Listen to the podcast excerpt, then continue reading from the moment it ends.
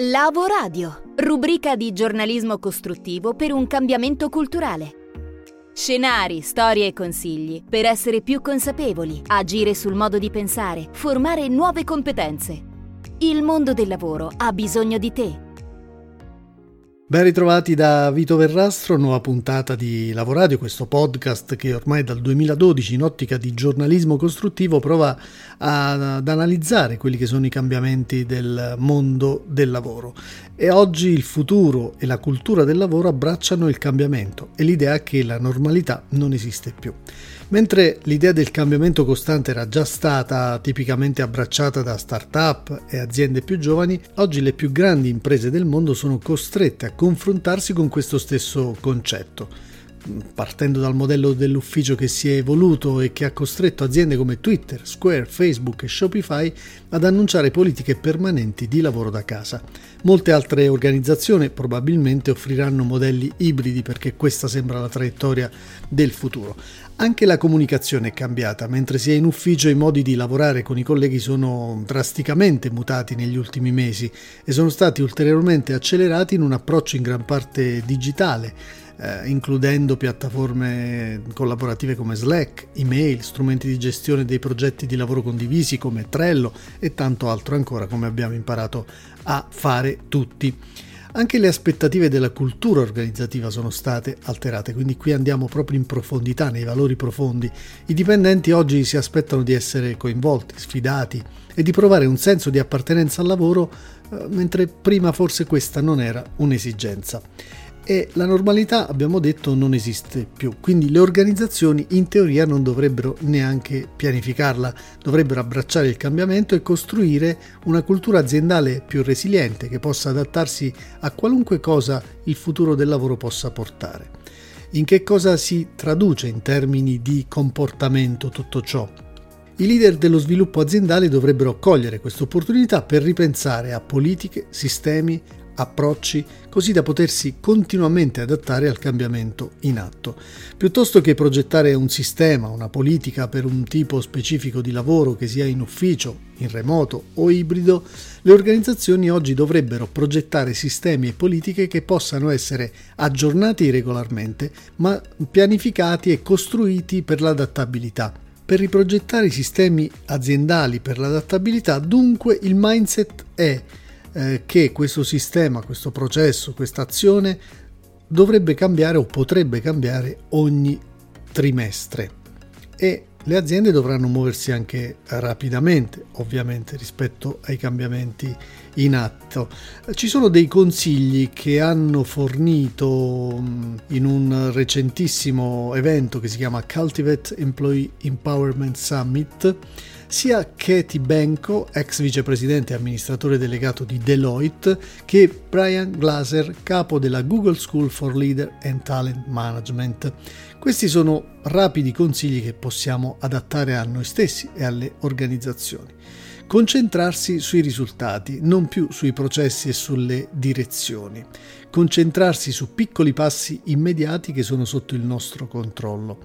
Esercitarsi a guidare la complessità e a prendere decisioni per situazioni nuove in cui non esiste un manuale, il che implica che dobbiamo allenarci a gestire l'incertezza e a governare la complessità, o almeno dobbiamo provarci.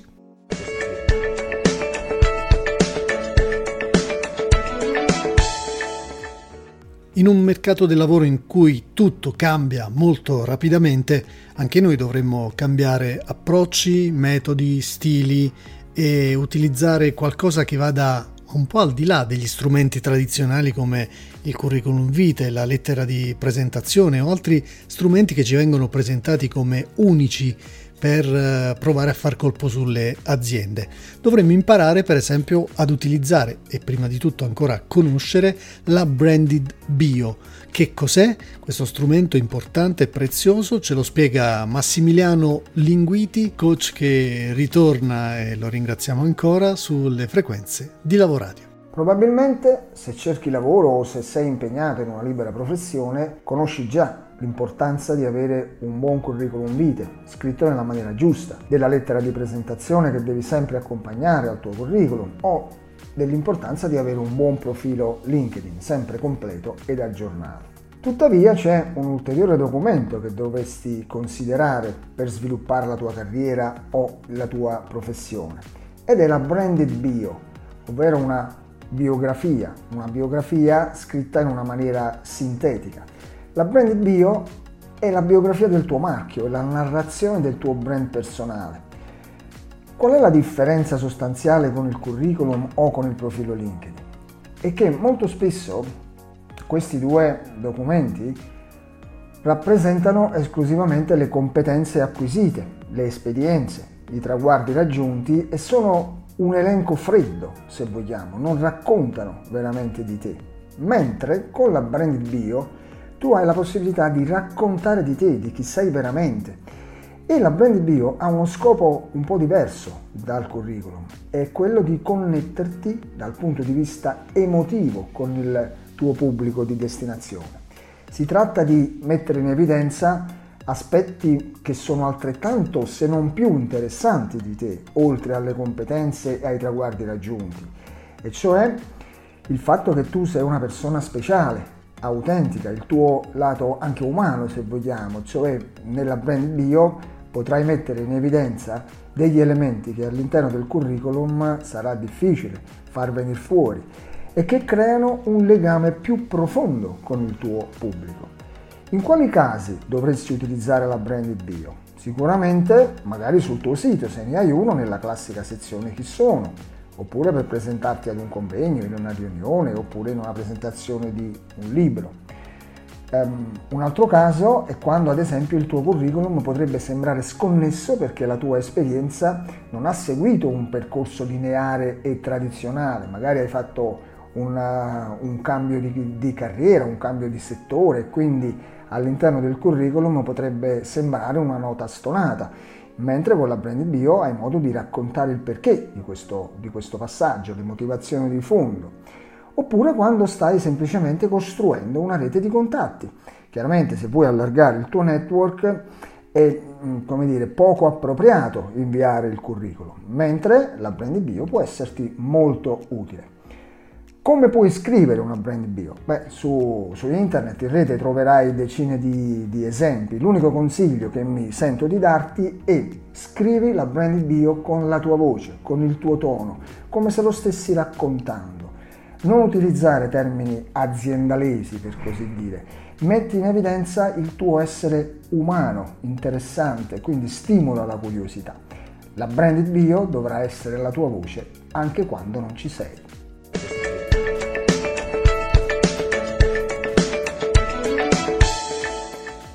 Sul Lavoradio amiamo ripetere spesso che il lavoro non è un posto, richiamando il titolo del libro bellissimo di Lorenzo Cavalieri, ma anche un concetto molto profondo che parte dalle connessioni interne, dalle relazioni, dal nostro modo di comportarci, dalle nostre eh, competenze relazionali ed emozionali.